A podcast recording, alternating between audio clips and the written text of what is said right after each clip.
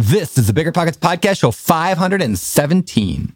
And to give you guys a little perspective into that, in July, I had seven short term rentals online. We grossed $145,000 on short term rentals alone just for July. Now, you're not going to gross that much every month because th- seasons change and things are a little bit different. They're a little more fluid than in long term. But that is like a CEO level salary that I would be paying a manager if I had my properties with a manager. You're listening to Bigger Pockets Radio, simplifying real estate for investors large and small. If you're here looking to learn about real estate investing without all the hype, you're in the right place.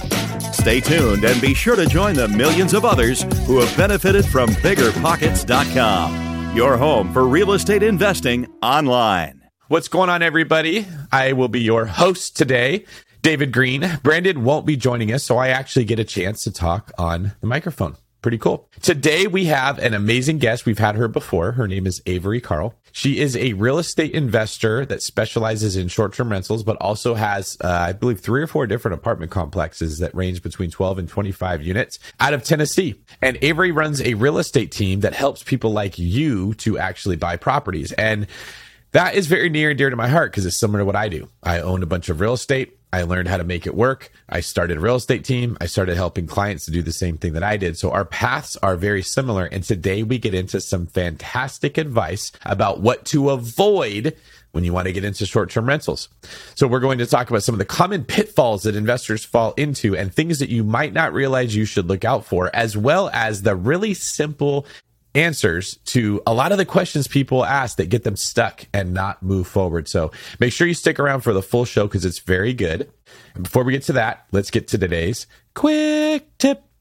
Today's quick tip is very simple. Stop trying to figure everything else on, out on your own. The reason you have loan officers and real estate agents and property managers is because they know this stuff better than you do. In my book, Long Distance Real Estate Investing, I talk about this a lot. Lean on the experienced people for knowledge. I would bet good money that you're listening to this and you're wanting to buy real estate and you have things in your head that are stopping you from moving forward that could very easily be answered by me or somebody like me. So if you know which market you want to invest in, find the agent. If that's my market or Avery's market, talk to us. If not, find an agent on bigger pockets that does know that area and tell them, here is what my concern is. Here's where I'm worried. This applies to lending. It applies to property management and it applies to representation from your agent. So don't let that stop you. Let the experts do what they do. All right, one last thing. Avery has actually written a book for Bigger Pockets through Bigger Pockets Publishing about how to buy a short term rental.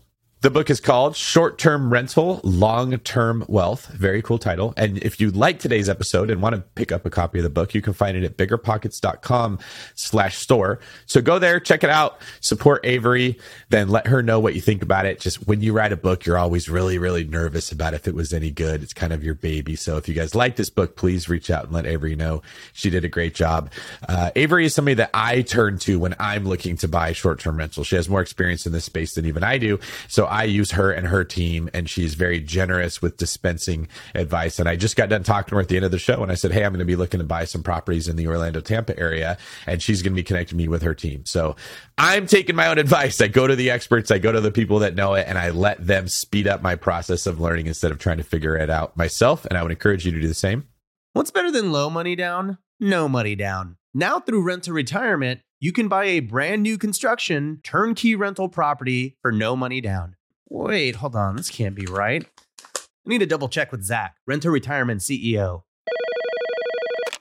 Oh, hey, Rob. Zach, how the heck are you selling turnkey rental properties for $0 down? it's not that complicated, Rob. Rent to Retirement has new construction properties up to $20,000 below retail prices. We also have investor loans with rates as low as 3.99% and down payment options as low as 5% or sometimes even zero money down. You get all the cash flow, appreciation, and equity for as little as zero money down. That's an infinite return. Hold on, wait, wait. Let me get on this before we tell it to the whole Bigger Pockets audience. Just head to renttoretirement.com. That's rent-to retirement.com or text REI to 33777. That's REI to 33777 to learn more about how you can get started investing with no money down today. Get your next new construction property at a steep discount or invest with no money down. Head to renttoretirement.com today. You might think you want real estate, but that's not true. What you really want is passive income. With new investors struggling to find deals or get enough money to buy them and veteran landlords tired of the constant tenant phone calls, is there a better alternative? Actually, there is. Short notes from Connect Invest. Connect Invest is an online investing platform that allows you to easily participate in passive real estate investing, and all you need is $500 to start. Short Notes collectively funds a diversified portfolio of commercial and residential real estate projects across acquisition, construction, and development phases. You'll earn a fixed monthly income without the hassle of owning or managing real estate. Head to connectinvest.com/bp to create your account. Fund your digital wallet with at least $500. Select from 6, 12, and 24 month short notes with annualized return rates up to 9%. Then sit back and let your monthly returns roll in. Join today by visiting connectinvest.com/bp. connectinvest.com/vp. Whenever I used to travel, I would get that creeping feeling that I locked my back door. How do I know my property is going to be safe while I'm away? But not anymore, thanks to SimpliSafe Home Security. I'm about to go on a three week trip to Copenhagen, but am I tripping about my trip? Nope. With award winning security and peace of mind from SimpliSafe, I don't need to worry. SimpliSafe is a super amazing alarm system that I actually installed in my house myself personally in less than 30 minutes. And there's so much peace of mind knowing that there's something in place to protect my homes, my goods, and my John Mayer shrine. SimpliSafe systems have high tech sensors that detect break ins, fires, and floods, indoor and outdoor cameras to keep watch night and day, 24 7 professional monitoring at less than $1 a day. Plus, SimpliSafe professional monitoring agents can even help stop crime in real time by speaking to intruders through the wireless indoor camera. Hey, hey, bud, get out of here. It's like that, but it's a lot better, I imagine. And if you buy the system and you don't love it, you can get a full refund with SimpliSafe's 60 day money back guarantee. SimpliSafe has given me and many of our listeners real peace of mind, and I want you to have it too. Right now, get 20% off of any new SimpliSafe system with Fast Protect monitoring at simplisafe.com/pockets. There's no safe like SimpliSafe. And without further ado, let's get to our interview with Avery. Miss Avery Carl, welcome to the Bigger Pockets podcast. How are you today? I am fine. How are you, David? I'm doing great. I'm excited that we get to talk again. You and I first met when we did episode, I believe, 375 on the podcast. We had you on and you kind of blew everybody away with how short term rentals can work at scale. And your story was very impressive. So I believe you joined the mastermind I run and you kind of counseled me on how I could get my first couple rentals. And now we're back and you've written a book for Bigger Pockets that comes out today. Congratulations on that. Thank you so much. Yeah, I'm excited to read it. And I always, I mean, you're my go to when it comes to anything short term rental related. So, everybody listening, this is the person that you want to learn from. And Bigger Pockets obviously believes the same because they gave you a book deal. So let's start off by having you tell us what has changed with your own business and in your own life, both your real estate business and the properties that you own in your own portfolio since last time we talked. I would love to, but first, I would really like to give a very humble thank you to you and Brandon and everyone at Bigger Pockets because I bought my first rental in 2016. And then here I am with 96 doors, and I'll get into that in just a second. But without this podcast and devouring every single episode starting back then, my family is now 100,000% financially free. And I definitely owe all of that to Bigger Pockets. So definitely a big thank you to you guys. So what has changed with me and with my business? So I had 20 something doors. That was, we recorded that or that came out January 2020. Uh, now we have 96. And the short term shop, my real estate business, uh, we have expanded. We are in six markets now. We can get into that later. Also have a real estate investment focused mortgage company called the Mortgage Shop. Uh, short term shop is sold just under half a billion dollars worth of short-term rentals this year. So uh, we do a lot of work. We only work with investors who are buying short-term rentals. So as things have expanded, my real estate portfolio has also expanded. And having invested in short-term rentals towards the beginning of my real estate career is really what's kind of turbocharged it to where I have been able to scale to 96 this quickly. Okay. And where did you start buying and what has grown since the last time you were on the show? So I have, since the last time I have 1031 exchange. So I had two properties that we owned with a partner.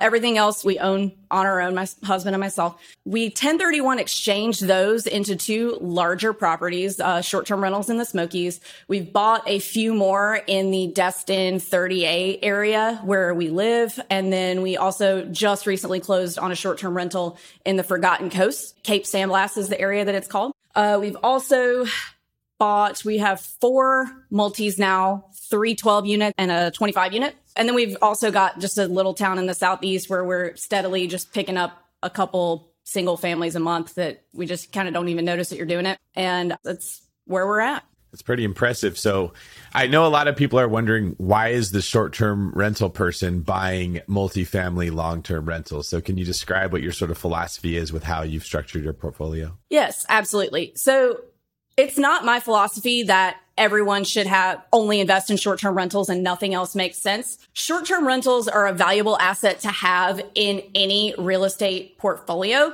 just because the cash flow is so much heavier than a traditional long-term rental that you can scale your portfolio much more quickly the same way I did than if you're just starting off with single family, long term rentals or multis. But our goal from the beginning, before we even bought our first short term rental, was passive income. And while short terms, it's not hard work to manage them remotely, which we do and what we teach our clients to do, but it is a, it is a little bit of work. So it was our goal to scale into a more passive form of income, but we'll never sell our short terms. We'll probably never put them under management either, just because they make so much money and give us the ability to buy more things. This is such an important concept to highlight for those that are stuck in analysis paralysis or they're trying to figure out how to get started. And I'm going to ask you what your take is on this, but I think because we both represent clients who are coming to us to buy real estate, we have a very unique perspective on what stops people from moving forward, which is really the majority of the audience in Bigger Pockets is trying to figure out, well, what do I need to do to move forward?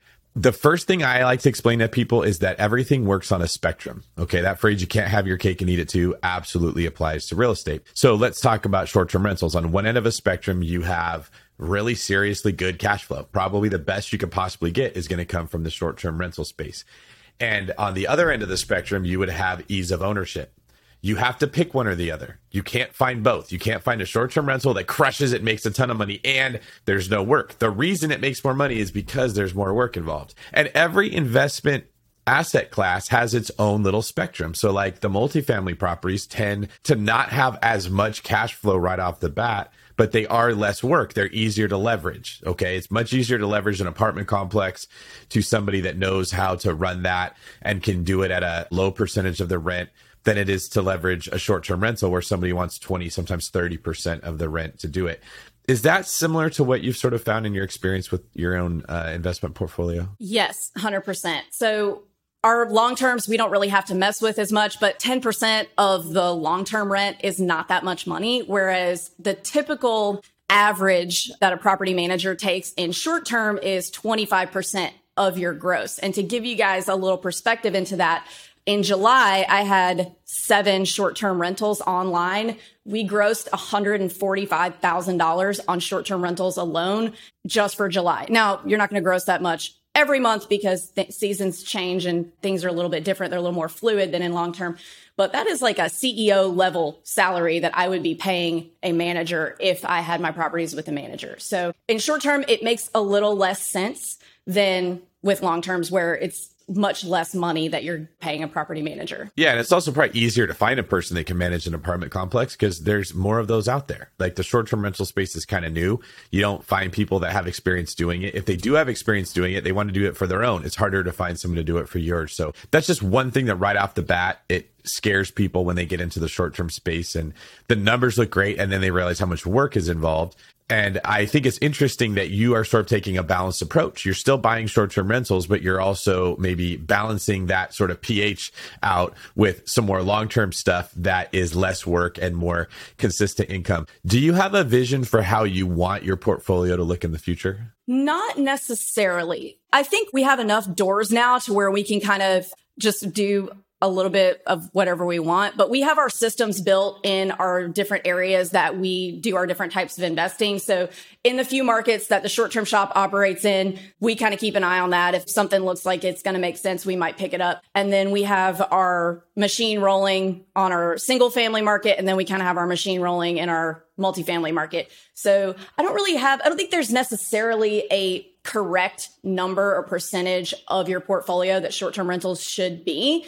But I do think that they do act as little like or big cash flow turbochargers in any portfolio just to kind of help you again give you the freedom to invest in whatever you want. That's a great point. It's very similar to kind of what I do with my portfolio. I look at it like I'm running a sports team. So if I was building the perfect basketball team, I wouldn't want five three point shooters and that's all they do. That might be like having nothing but short term rentals. Okay. You can put a lot of points on the board, but what if they can't get a shot? Who's going to rebound when they miss? Who's playing defense? And you might get to a point where it's just your portfolio is managing your life. You're not managing the portfolio, right? You're just responding constantly to all the fires that pop up.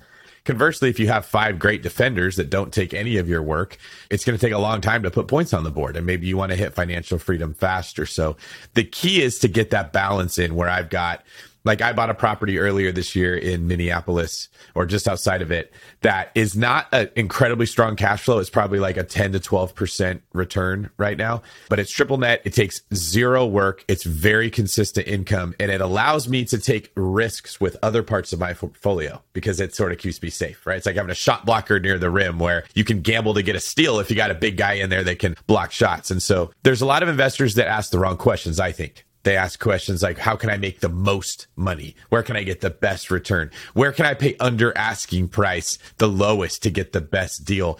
And they find themselves just never getting anywhere. And i know you and i have talked about that. Can you share a little bit about your experience when it comes to what are the wrong questions to ask and what are the right questions to ask? Sure. So the number one wrong question to ask when it comes to short-term rentals is what is the rental history? Because the rental history is 100% a variable in the markets that I'm in, there's a lot, there's, they're true vacation rental markets. So there's a lot of local property managers that do this that have been around for a long time.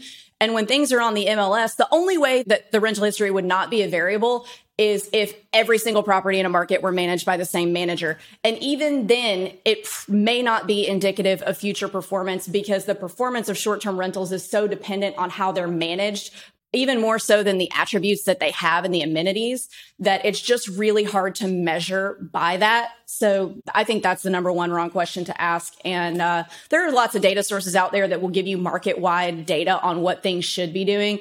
Airdna not perfect but it's a good source. Price labs which is a pricing tool that you use when you're managing also has a tool called the uh, market dashboards i think it's called.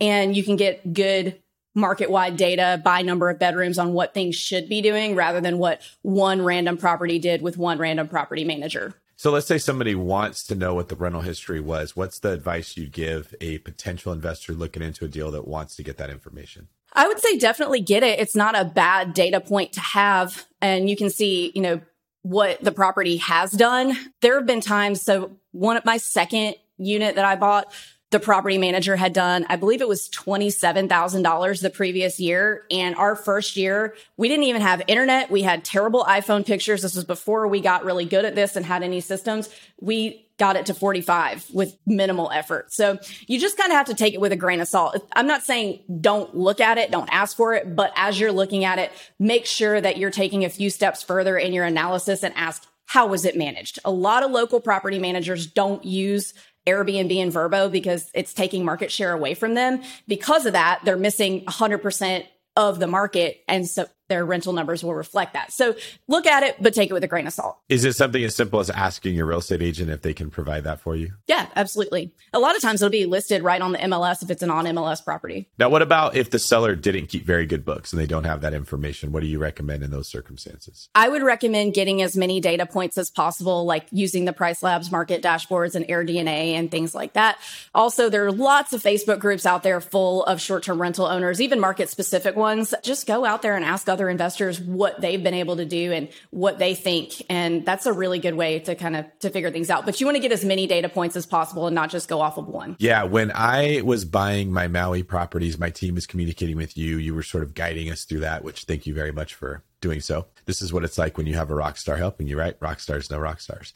And one of the things I found is that I was looking at data from 2020, which was very skewed because COVID had shut down travel to Maui. So the numbers for 2020 were worse significantly than they were in 2019 or even 2018, even though we've been having inflation. And a lot of other investors were just seeing that information and saying, no, thanks, I don't want to own these properties. And a lot of these properties, because they weren't being rented out as fast, were sitting on the market for a lot longer. And that's one of the reasons I was actually drawn to Maui was because the market was soft. It wasn't a great area. There wasn't a ton of other people that were vacationing there and the properties weren't performing really well. But I was betting on, and this is something I'll get into in a minute, the fact that would turn around. And one of the things that people need to understand about investing in real estate is you'll hear a lot of people say, well, I don't like to bet. I don't like to gamble. It's a way that they can justify not taking action. Here's the problem. When you don't buy something, that is also a bet or a gamble you are betting and gambling that prices are coming down or it's not, it doesn't make sense to buy it or you shouldn't buy it at all. So there isn't an option where you can avoid this. You got to pick a side. You either believe in what the market's doing or you believe that it's going to turn around. And I was just talking about this at a meetup that we held in Sacramento yesterday that everybody here is gambling and you're kidding yourself if you think you're not. Like one example where I see this show up is I'll hear people say, well, I buy on the cash flow for right now. I want to know what the rent is, and I'm not assuming it's going to go up. I'm not going to work that into my numbers. And I never quite understood why you believe that it's irresponsible to believe the rent won't go up, but it's not irresponsible to believe it won't go down. Why do we not assume that just because I'm getting $2,000 a month right now, that it wouldn't turn into 1800 a month next year, right? It shows that we are comfortable with making assumptions.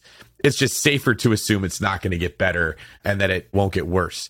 So I was curious what your take is because you've owned properties for a while and I'm sure you've seen how they performed in year one is very different than how they perform in year five. And it's often way, way better. What advice do you have for the investor that's just hung up on, oh, this isn't the return that I wanted to get right out the gate? So when I'm looking at something, I'm more looking at not what it's doing now, but what can I make it do, whether it's multi or short term or what have you if I'm looking at a multi even, if it's, you know, the cap rate is not where you want it to be, but if you update the kitchens, then it will be X higher, then that's what I'm looking at to analyze. So at some point, you do have to just get comfortable enough and close your eyes and pull the trigger. And there are always things you can do to, or not always, but in most cases, if there are things you can do to improve the property, you are going to be able to improve the rent. And I've got a two bedroom right now that when we first bought it in 2016, we were, this is a short term, we were struggling to get, I mean, we would get like 150 average and that just booked last weekend for 400 a night. So it's gone up quite a bit. And I think that travel has changed because of COVID. And I think that short term rentals, especially in vacation markets, are only going to be more lucrative. When COVID happened last year, when the big shutdowns were, we thought, oh crap, there goes short terms. Good thing we had all our long terms. And it turned out that exactly the opposite. We needed to worry about the opposite. The short terms were shut down for two weeks and then the, our doors got blown down and we were getting higher prices per night than we've ever seen. And we still are. Whereas we actually had to worry about the eviction moratoriums. We didn't end up, we only had like one or two that were problems before all that started, but it just goes to show you like we thought the short terms were over in that two week period.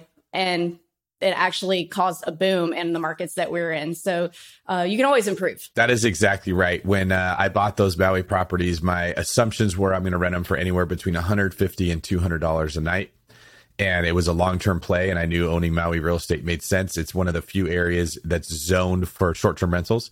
There's not a lot there. And man, like six to nine months after buying them, we were north of 450 a night. It happened fast. Now, it doesn't always work out that way, as you and I know. You do hit periods where things don't work out.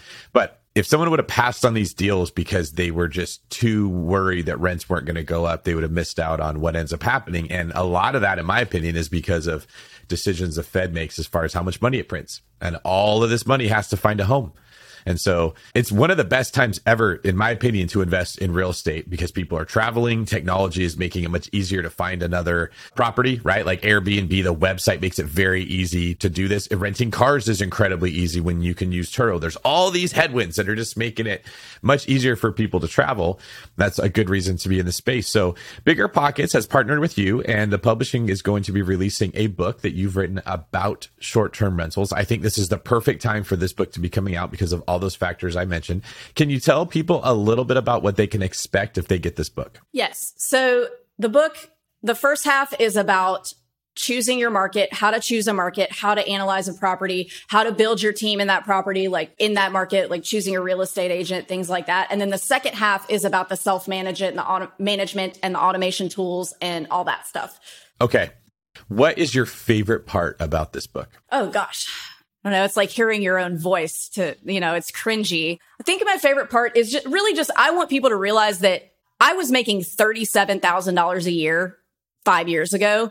And I was able to get from there to here. And if I can do it, anybody else can do it. And you're probably making more money than I was making when I started. so I just want other people to realize that, like, yes, you can. Anyone can. If, you know, why not you? Now, what I really like about the advice you give, specifically you, Avery, in this space, is that you're sort of like the female version of me as far as how our businesses are set up.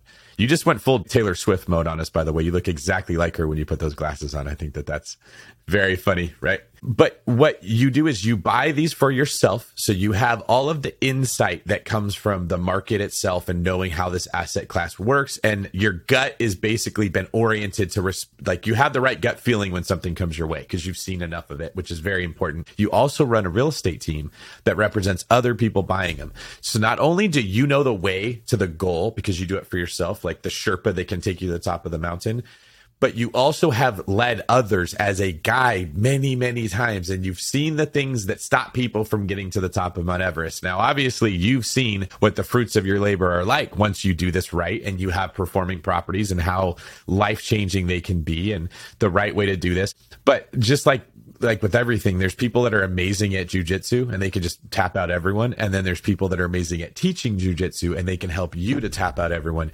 You, Avery, are one of the few people that has both sides. So what I'd like to do is to get into the five things that people need to avoid, like the biggest pitfalls when it comes to short term rentals based on your experience, both owning them yourself and helping other people to buy them. All right. So, number one, let's go into what probably is the biggest hurdle and therefore the most important thing that we should talk about on this show.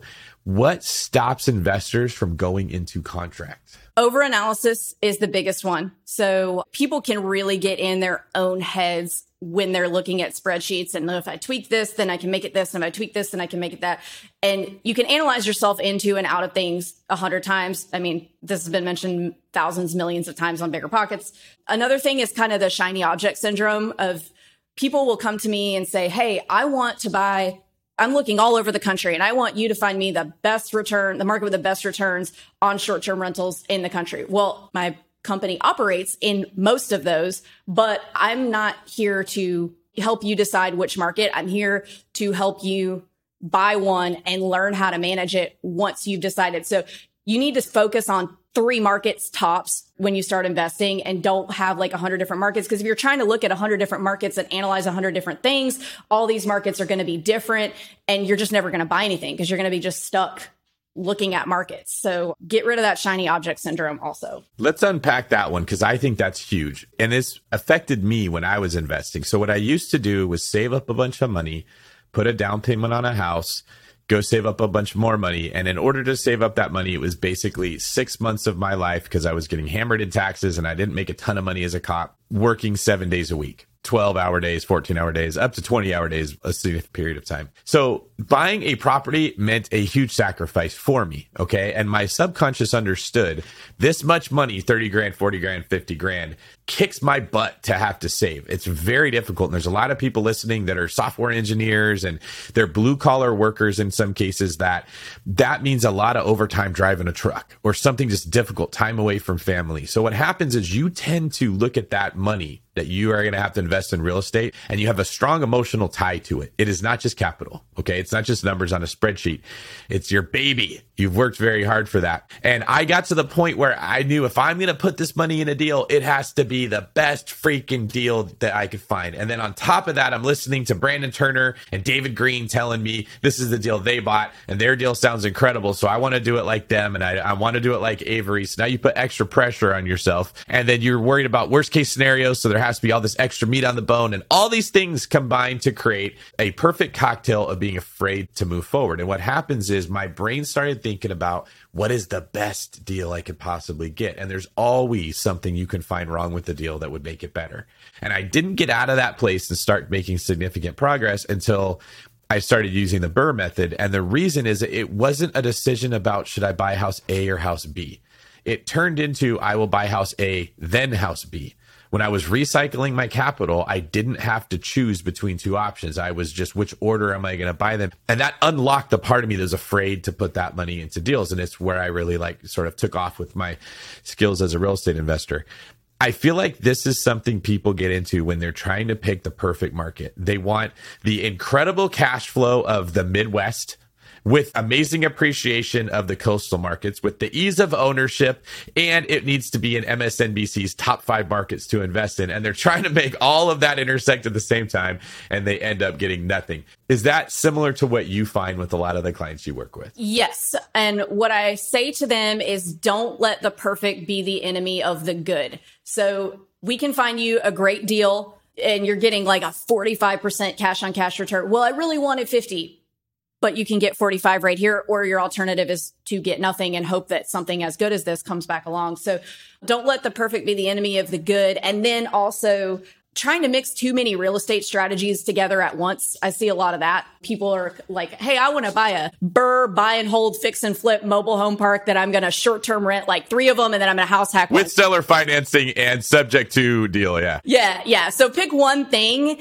and focus on that. And the good, the thing about short terms, at least in the markets that I buy in, I stick to regional drivable vacation rental markets. So a lot of the properties that are being traded in these markets are already short-term rentals. They're already going to come furnished. So a lot of them, it's really easy to buy fairly turnkey stuff. Like you don't have to go nuts with the rehab. Have I rehabbed them? Yes, but you don't have to. So a lot of people, they listen to a lot of inspirational stories on podcasts like this one, and they try to apply something that they heard that they found inspirational from an investor who told stories about buying in a completely different market in a completely different part of the country at different asset class at a different time in you know maybe like 2012 and then try to apply that to what's happening in the market now on this asset class. And it's just not going to work. You know, where that comes up a lot is people listening to podcasts from nine years ago where Brandon Turner said, you got to write 50 offers and eventually one of them's going to stick and keep going after that low, low price. And what people don't realize is that at the time you were competing with the seller,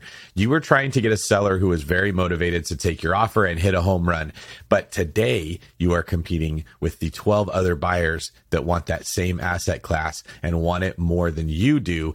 And that strategy can actually shoot you in the foot right? It's one of the things that I've noticed people listening to data that made sense when we were telling people six years ago, here's a strategy is not the same as where we are now. Like I'm continually saying the rules have changed. What are some of the ways that you see buyers other than looking for the perfect area that are shooting themselves in the foot when they're close to being able to put something in contract?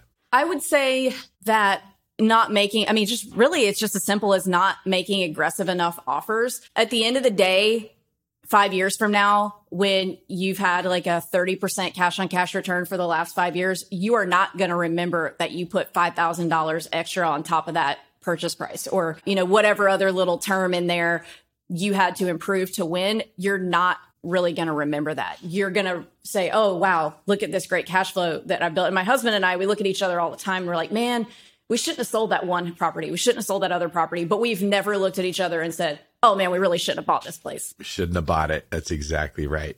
Just to kind of put a cherry on your point there, I'm looking to buy properties myself. And right now I'm looking in the East Bay area and I'm looking for a property that has a lot of square footage that I can turn into like make a big proper a home and turn it into like a two bedroom, one bathroom unit, several of those within that house. Okay. So it's very good dirt. It's going to appreciate a lot. I'm going to turn it into more units, rent those out individually and take a portion of them and set them aside for Airbnb. Now there's a lot of things that I got to get right to make this plan work. The house has to have square footage. The floor plan has to be conducive to what I want to do. It has to have enough bathrooms that I can, those are very expensive to add if they're not already there. I could go on and on, but a huge piece is parking you forget that if you're going to have like four families living in a house, they all got to have a place to put their cars. And very few of these properties have big parking. So I found one yesterday. And I told my uh, the agent Johnny on my team, who's representing me, he's awesome, that this is the house I want to buy. And he said, "Okay, we have to come in this high above asking price." I'm like, "I don't care." Yes, and he was sort of surprised, like, "David, aren't you going to try to go in low?" And I'm like, "Absolutely not. I don't care what the asking price is. I care what it's worth to me." I can't find another property like this, and it's going to cash flow.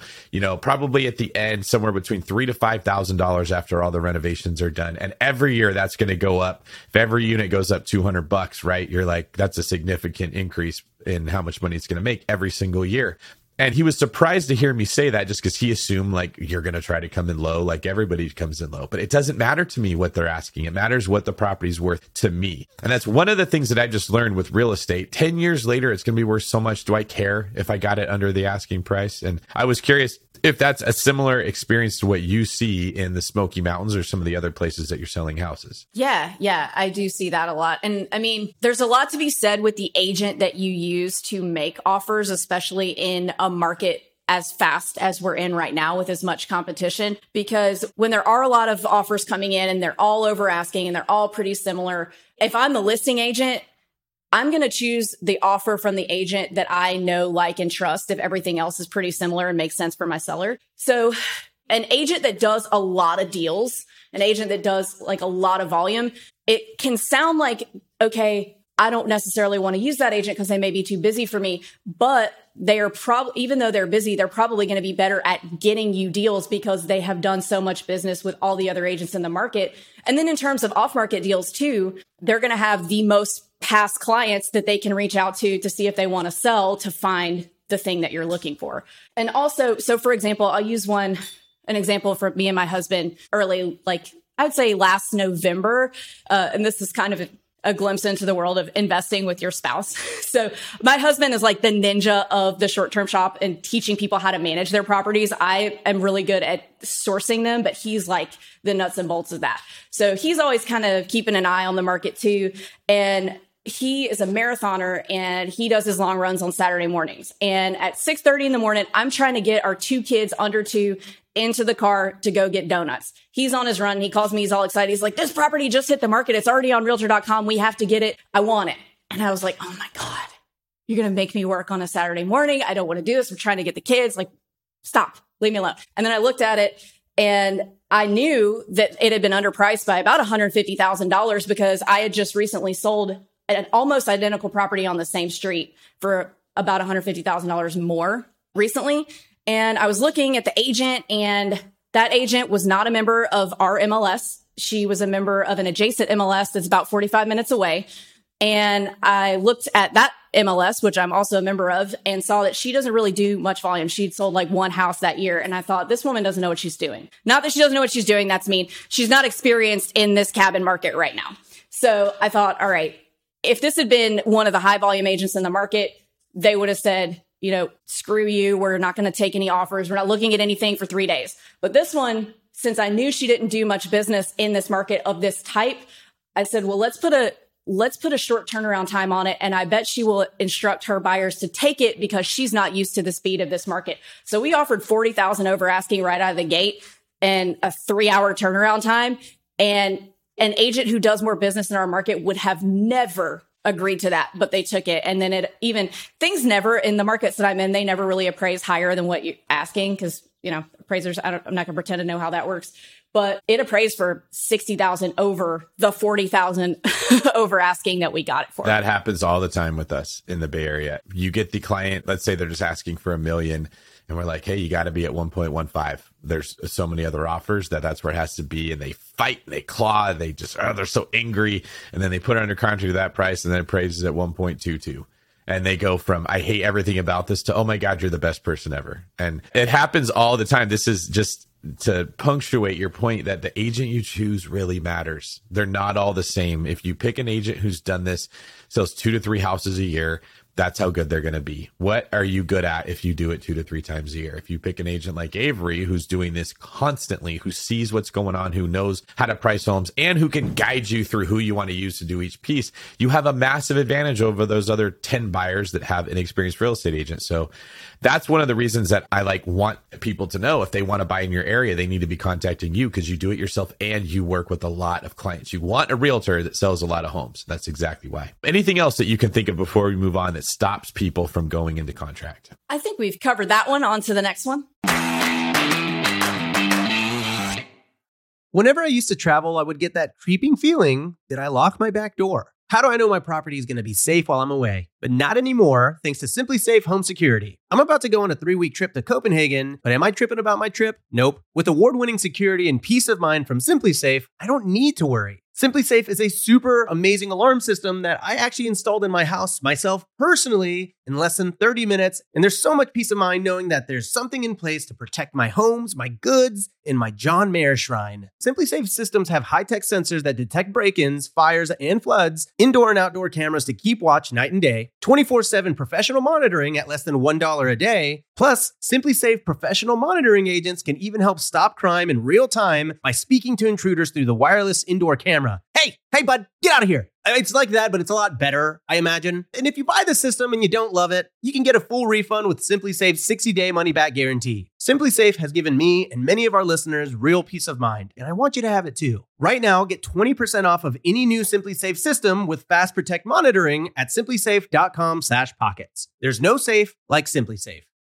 Whether you need to buy or sell, or you're just obsessed with looking at homes for sale, Redfin's got you covered. Redfin updates their listings every two minutes to help you see new homes first. And they give you personalized recommendations based on the homes you like, so you can find a home that's just right for you, whether that's a cabin, a craftsman, or a castle. With the top rated Redfin app, you can favorite homes, share listings with others, and schedule tours even on the same day with a local Redfin agent who can help guide you through the whole home buying process. And if you're looking to sell, Redfin agents have the experience to help you get the best price possible for your home. That's because they sell twice as many homes as other agents. With a listing fee as low as 1%, Redfin's fees are half of what others often charge, which means you'll have more money to put towards what matters most to you, like your next home. In fact, last year, Redfin saved home sellers $127 million. No matter where you are in your real estate journey, Redfin can help. Download the Redfin app to get started today. We're always looking for ways to improve, searching for better. But when it comes to hiring, the best way to search for better is by matching with quality candidates. If you need to hire, you need Indeed. Indeed is your matching and hiring platform with over 350 million global monthly visitors, according to Indeed data, and a matching engine that helps you find quality candidates fast. Ditch the busy work. Use Indeed for scheduling, screening, and messaging so you can connect with candidates faster. And Indeed doesn't just help you hire faster. 93% of employers agree Indeed delivers the highest quality matches compared to other job sites, according to a recent Indeed survey. Leveraging over 140 million qualifications and preferences every day, Indeed's matching engine is constantly learning from your preferences, so the more you use Indeed, the better it gets. Join more than 3.5 million businesses worldwide that use Indeed to hire great talent fast. And listeners of the show will get a $75 sponsored job credit to get your jobs more visibility at Indeed.com slash BiggerPockets. Just go to Indeed.com slash BiggerPockets right now and support our show by saying you heard about Indeed on this podcast. Terms and conditions apply. Indeed.com slash BiggerPockets. Need to hire? You need Indeed. Okay, so let's talk about why people overanalyze deals, the pitfalls that stop somebody from getting a short term rental. Overanalysis is a huge one. Where do you think that comes from and how do people overcome it? I think it mostly comes from emotion. Like you said earlier, that that money that you've been saving for six months is your baby and it is very, very, very comfortable. I still struggle with this. Money is very comfortable in the bank. It's very comfortable there. And parting with it is scary, especially, you know, I, I remember how scared I was our first even five deals. That was all we had. We spent money we didn't have on real estate, hoping and praying that it would do what we'd already analyzed a hundred times to know it would do. But it's still, there's just that little bit of doubt in the back of your mind that's like, but what if it doesn't? But what if it doesn't? And you just kind of have to get past that. And I think it really does come from a comfort a place of being comfortable and in your comfort zone. Yeah. Yeah. It feels secure when it's in the bank and it's yours. The problem is that's the worst place for it right now because inflation is eating it up. So a, your money is losing value as inflation erodes it. And B, when you do go buy it, whatever you go buy is going to be more expensive later than it would have been right now. And C, you're losing out on the equity you would have created if you'd bought it six months ago. So logically, we know investing money is a smarter option, but emotionally it is very hard. I imagine it feels like when you're a parent and you have a kid who's ready to move off to college or ready to move out and you're like no i want to keep them in the house where i can control them and i can keep them safe. But you keep a kid in the house they become 45 years old. It actually was worse for that person than if you had let them go and i think money works in a similar way. I agree so, as far as the clients that work with you guys, what are some other areas where you see them just over analyzing when they should be taking action? So, we have offices in six different markets. I'll just list them to kind of give some context. So, Smoky Mountains in Tennessee, Blue Ridge, Georgia, the Emerald Coast of Florida, so Destin 30A, Panama City Beach, the Disney market outside Orlando, the Forgotten Coast market, which is just east of the Emerald Coast in Florida. So Cape San Blas, Port St. Joe, Mexico Beach,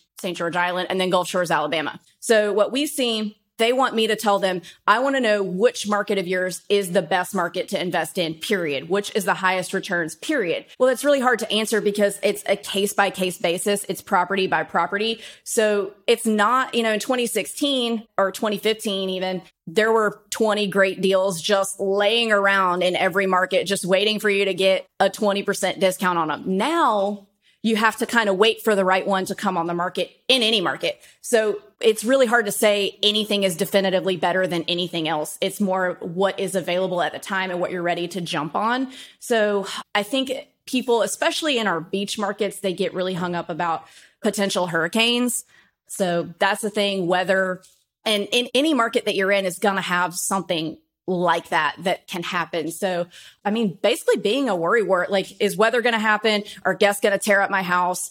Is somebody going to sue me because they fell off my deck or whatever? You know, there's, there's a lot of different little things that there, that you can worry about. And I'm, I'm a worry wart. If something, when we're doing something, we're about to invest in something, my brain has to go to every dark place first to then come back and be okay with doing it. So I'm very similar to that. People don't think it because I'm constantly telling them to buy real estate, but emotionally I go through the same things. And and it's not just real estate, everything in life. It could have been the cop background I have, I don't know, but I tend to see what could go wrong as the first thing that my mind thinks of. And I have to have an answer for the worst case scenario. But once I've got it and I know I've got a plan in place for everything that could go wrong, then I feel comfortable pushing forward and those things never happen, right? it, it hardly ever happens where it's a terrible thing. Cause if that was common, everybody else would be talking about it and their investments wouldn't be going well and you wouldn't be interested in doing it. So yeah, just recognize that your brain will always tell you what could go wrong and it doesn't usually tell you what could go right.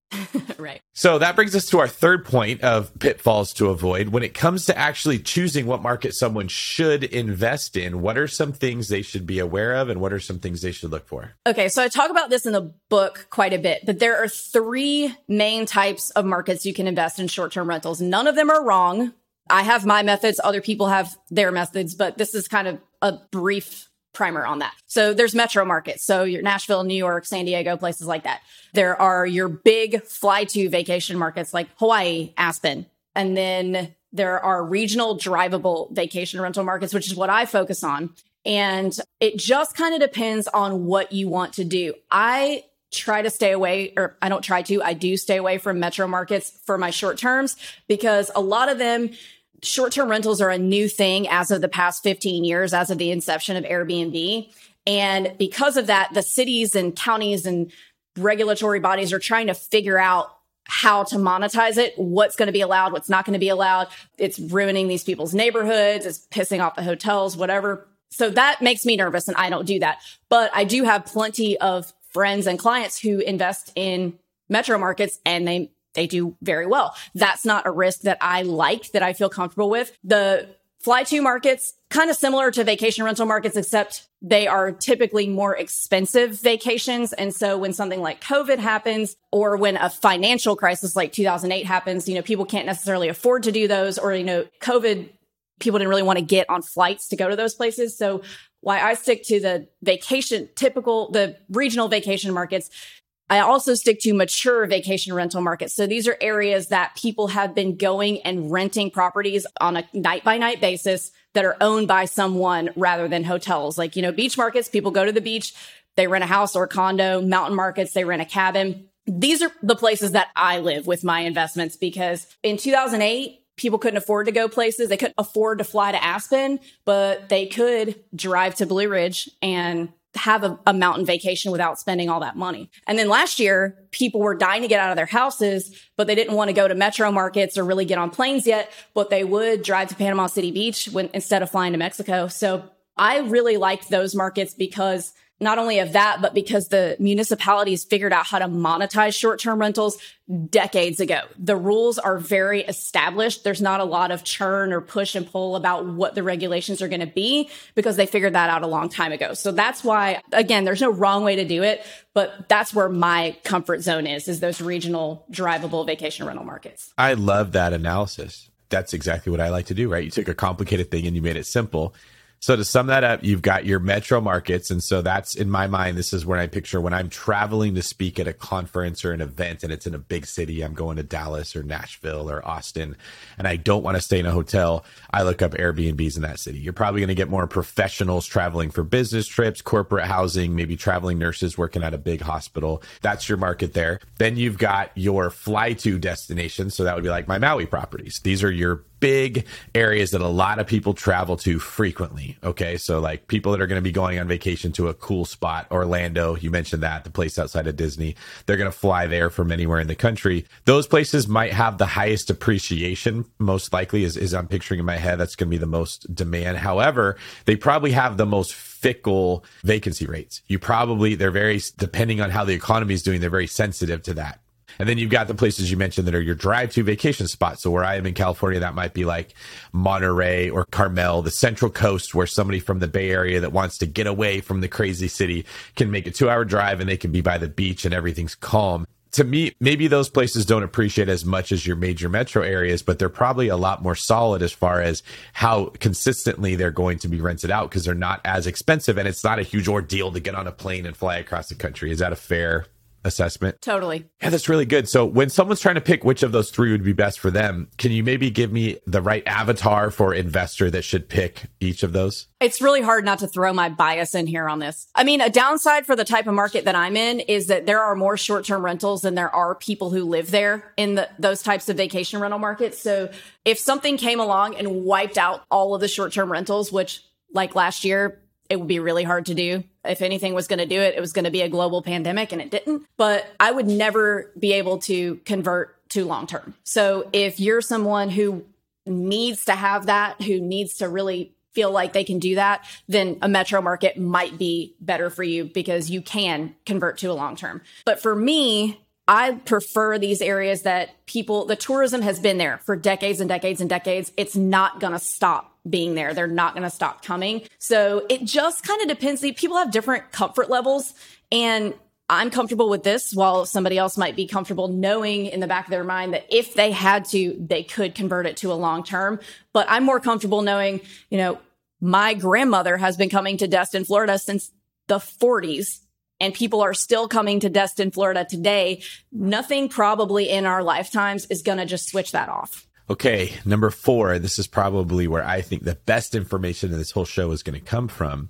It's people that don't move forward because they don't know how to analyze or they don't know what to analyze. What advice can you give us on as much of a step by step procedure as possible for the right way to analyze a short term rental? So once you've chosen your market, then you have to pick your rental and start analyzing actual properties. So the best way to do that is like I said earlier, get as many data points as possible on what a property of the size you are looking for should be able to do. And I guess we should back up and determine what your price range is first. So make sure you get, talk to a lender before you start running around.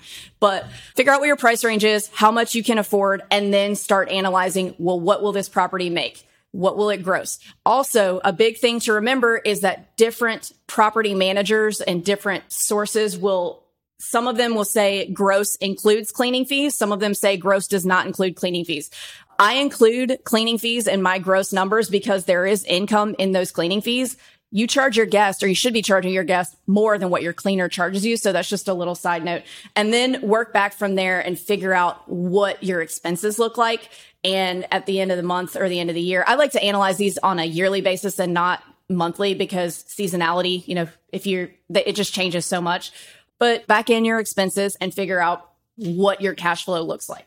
But you definitely want to other than PriceLabs and AirDNA, a lot of the big national property managers that are, you know, venture capital funded have a lot of access to a lot of data that us as regular people that we can't really get to. So, you know, call those, the Vacasas, the Evolves, call them and get their data on the area that you're looking at and just kind of see put all of that together to kind of figure out what something should be able to make. And as far as expenses in terms of utilities and things, you can call. Again, the easiest thing to do is just go on Facebook and go into the owners groups and just ask people because everyone is really happy to help usually. But you can call the electric company and ask you can even go into, in some markets anyway, you can even ask them about certain addresses what the highest electricity bill they've ever had is. There's lots of ways to do it, But just know that don't get bogged down in that stuff either. Just get yourself a range. That's the thing with short-term rentals too that really trips people up is everything is a range. It's not, it doesn't fit nicely into a spreadsheet like an apartment building does. Yes, that's really good to acknowledge. And so there's people that may be just put off by the fact that in August you crushed it, but in October nothing happened. And so they, that looks inconsistent, but it doesn't look inconsistent if you just look at it by the year just change your mind from month to month to year to year. So obviously expenses are pretty easy to figure out. You got your mortgage, you have your property taxes, you have your homeowner's insurance, you have a property management fee if somebody is going to do that. I was thinking like, well, there's cleaning fees and all this stuff, but you made a good point you charge that to the the renter. So a lot of the fees that are associated with it, you're going to push back to the client. Is there any other expenses that I haven't mentioned that people need to consider? Depending on where you buy, you're going to have to furnish it.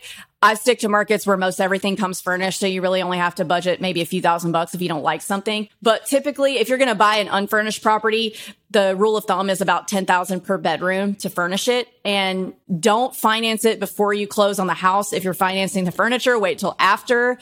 But screws up your loan if you do that. That's why we're saying that. Yeah. Don't finance anything before you close because it will change your DTI and it, which is your debt to income ratio. It could make it to where you no longer qualify for the loan because you've opened up so much credit. So don't do it until after you close. But there are lots of different ways you can finance the furniture if you don't have that big chunk of money up front. That's a good point though, right? We typically know to budget for the rehab, but if you're buying a short-term rental, part of that budget needs to be the furniture that you're going to be buying. I didn't think about it because when I bought properties, they came furnished as well. Okay, so what about this AirDNA website that you've managed? Can you explain what that is and how somebody can use it responsibly? Yes. So there are a few other options, but AirDNA is my favorite and their data is not perfect, just like any data is not necessarily perfect, but it is a company that specializes in measuring the performance of short-term rentals that are listed on Airbnb and VRBO.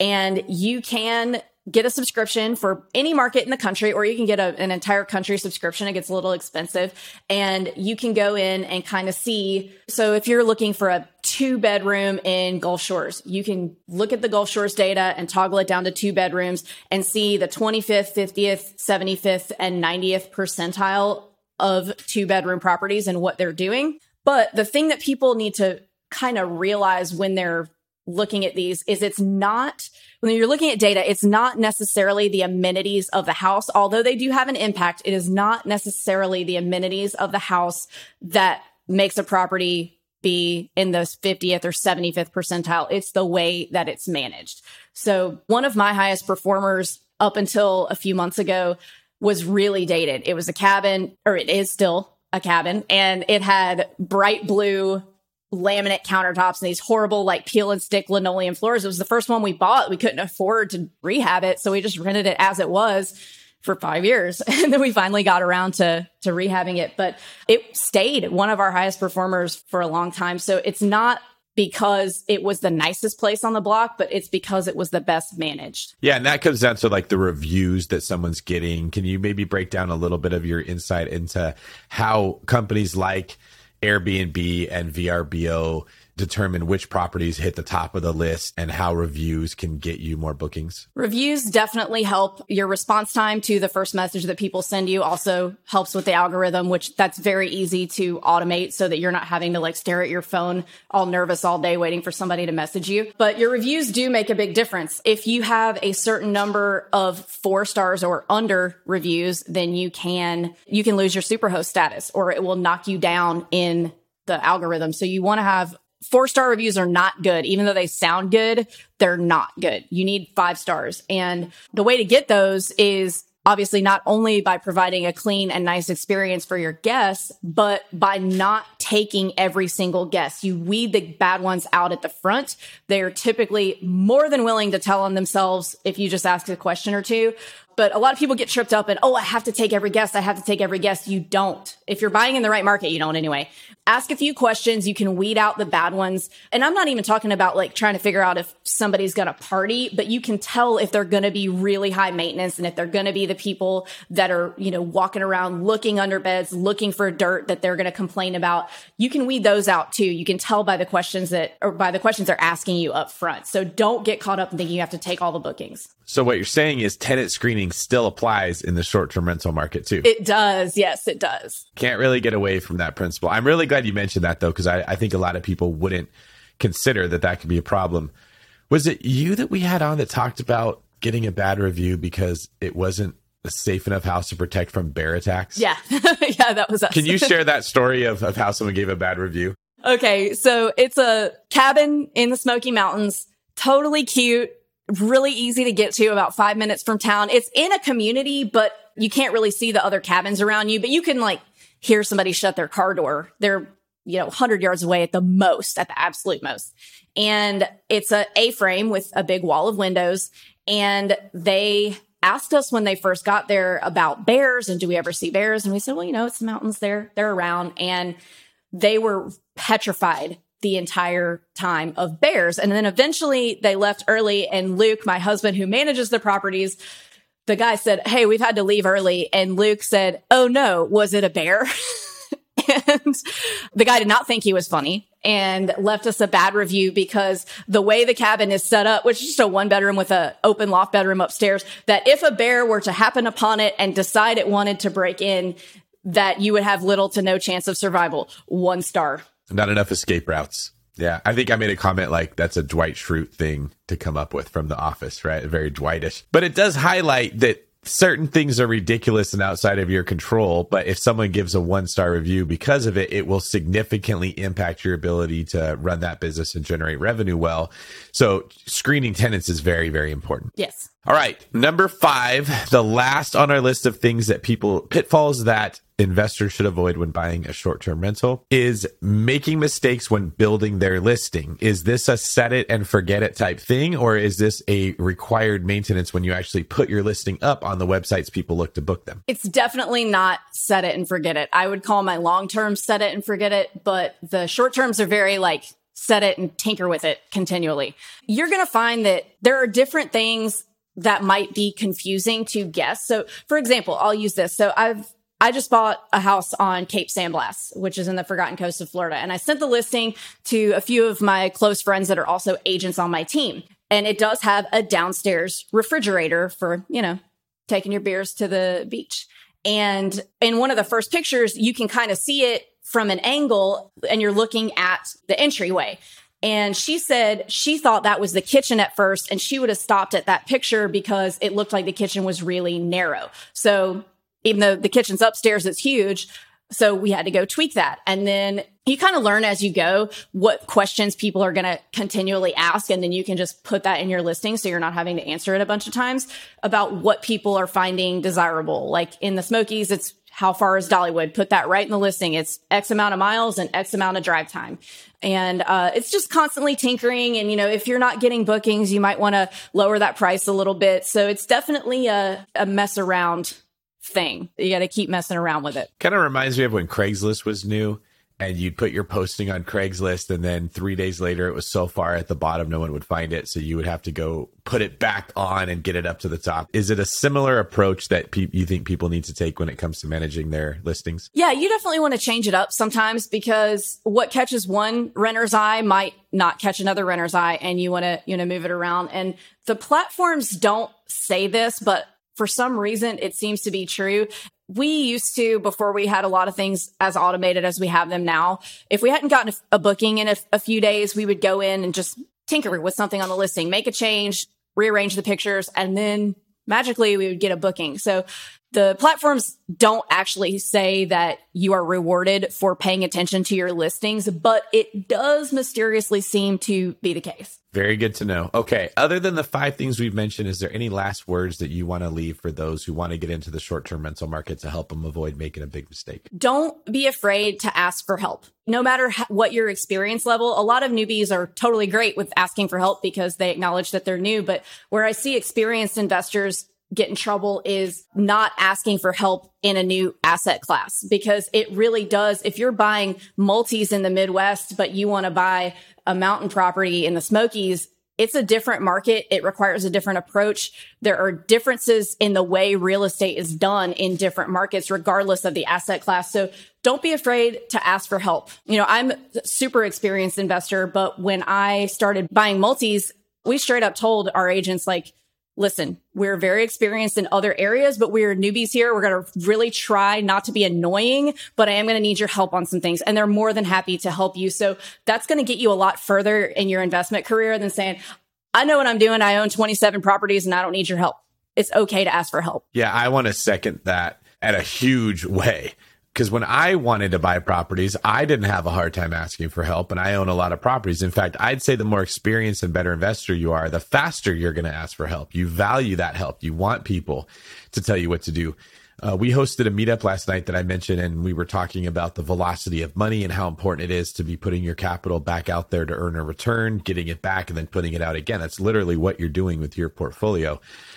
And my loan team was there, and I mentioned to people like, "Yeah, go talk to those guys. Tell them what your questions are." And there was like seven people that said, "I'm trying to get my credit fixed before I come talk to you." Like, I don't want to waste your time.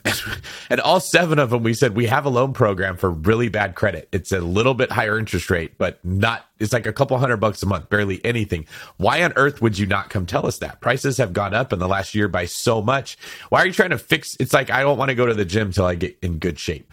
It's the worst approach to take. So I highly recommend, you know, if you're in California, come talk to us, message me and say, here's my problem. I don't know if I can buy a house for this reason. If you're in Avery's area or you want to buy a short term rental, if you have objections or concerns, go ask Avery's team, would this stop me? Because odds are they've seen a hundred other people that had that same problem and they know the path around it. Just like trying to get up Mount Everest with that Sherpa, right? Okay, this person can't handle this way. Well, we have another way that we can get there. So please, if you're in that position and you want to buy something, don't let those reasons that are in your own head stop you from at least talking to the the expert or consulting with them to figure out if they know a way around it. Do you have a story that you can think of off the top of your head of a person who thought they couldn't buy that it turns out they could? Yes. Uh, I, we had a, a client last year who was going through a divorce, had a 1031 exchange, and could not buy a property without a partner. And he didn't know anyone who he could convince. And he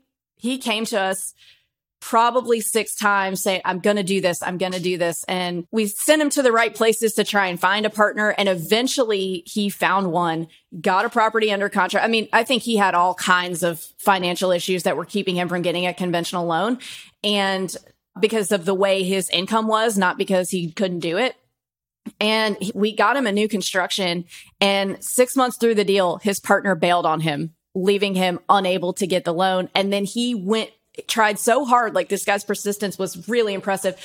Was able to get another partner in at the 11th hour to make sure that they closed on it and they closed on it and they have a really great property now. And I think he had probably 10 banks, maybe more than that, tell him no. And he found his way around it and got that pre-qual before he got under contract, by the way, and did it. So it's, you never know. How much money do you think they made on that deal? They, they probably netted last year collectively, they probably netted $60,000. Okay. And what about the appreciation of the property? It's it's probably pretty close to double. Yeah, so that's insane, right? Like they've doubled what the property was worth and they've netted 60,000 in cash flow because they just didn't take no for an answer. That's a great story. Yeah.